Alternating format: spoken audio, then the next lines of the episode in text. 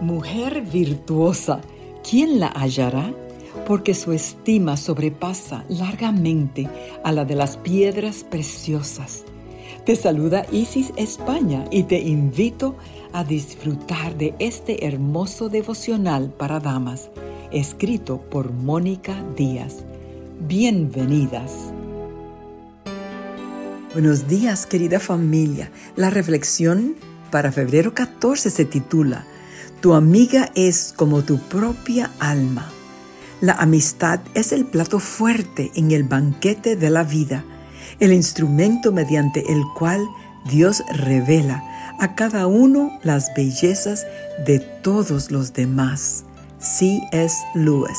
Hoy, 14 de febrero, se celebra en gran parte del mundo el Día del Amor y la Amistad. Y mientras escribo estas líneas, tengo 2.715 amigos en Facebook. Este dato me hace replantearme el significado que damos a la palabra amigo, pues difícilmente puedo ver a esos amigos virtuales como el instrumento mediante el cual Dios me revela las bellezas de todos los demás.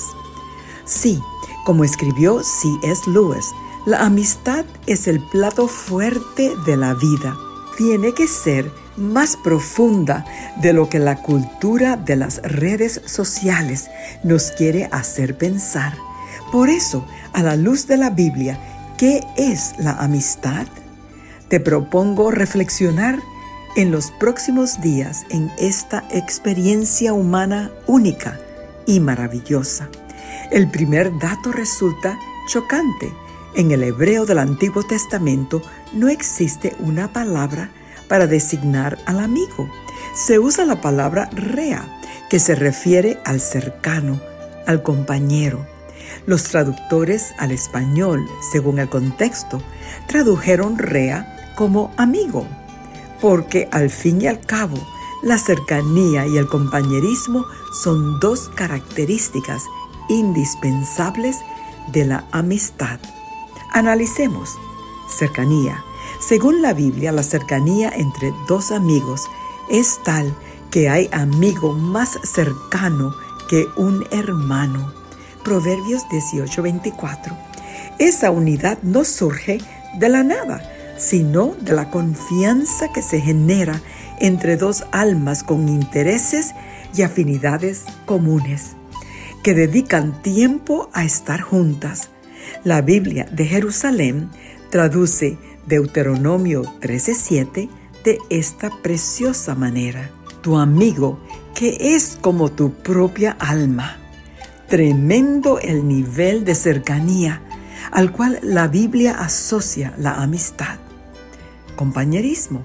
Según el diccionario de la lengua española, Compañera es la persona que se acompaña con otra para algún fin, que tiene o corre una misma suerte con otra.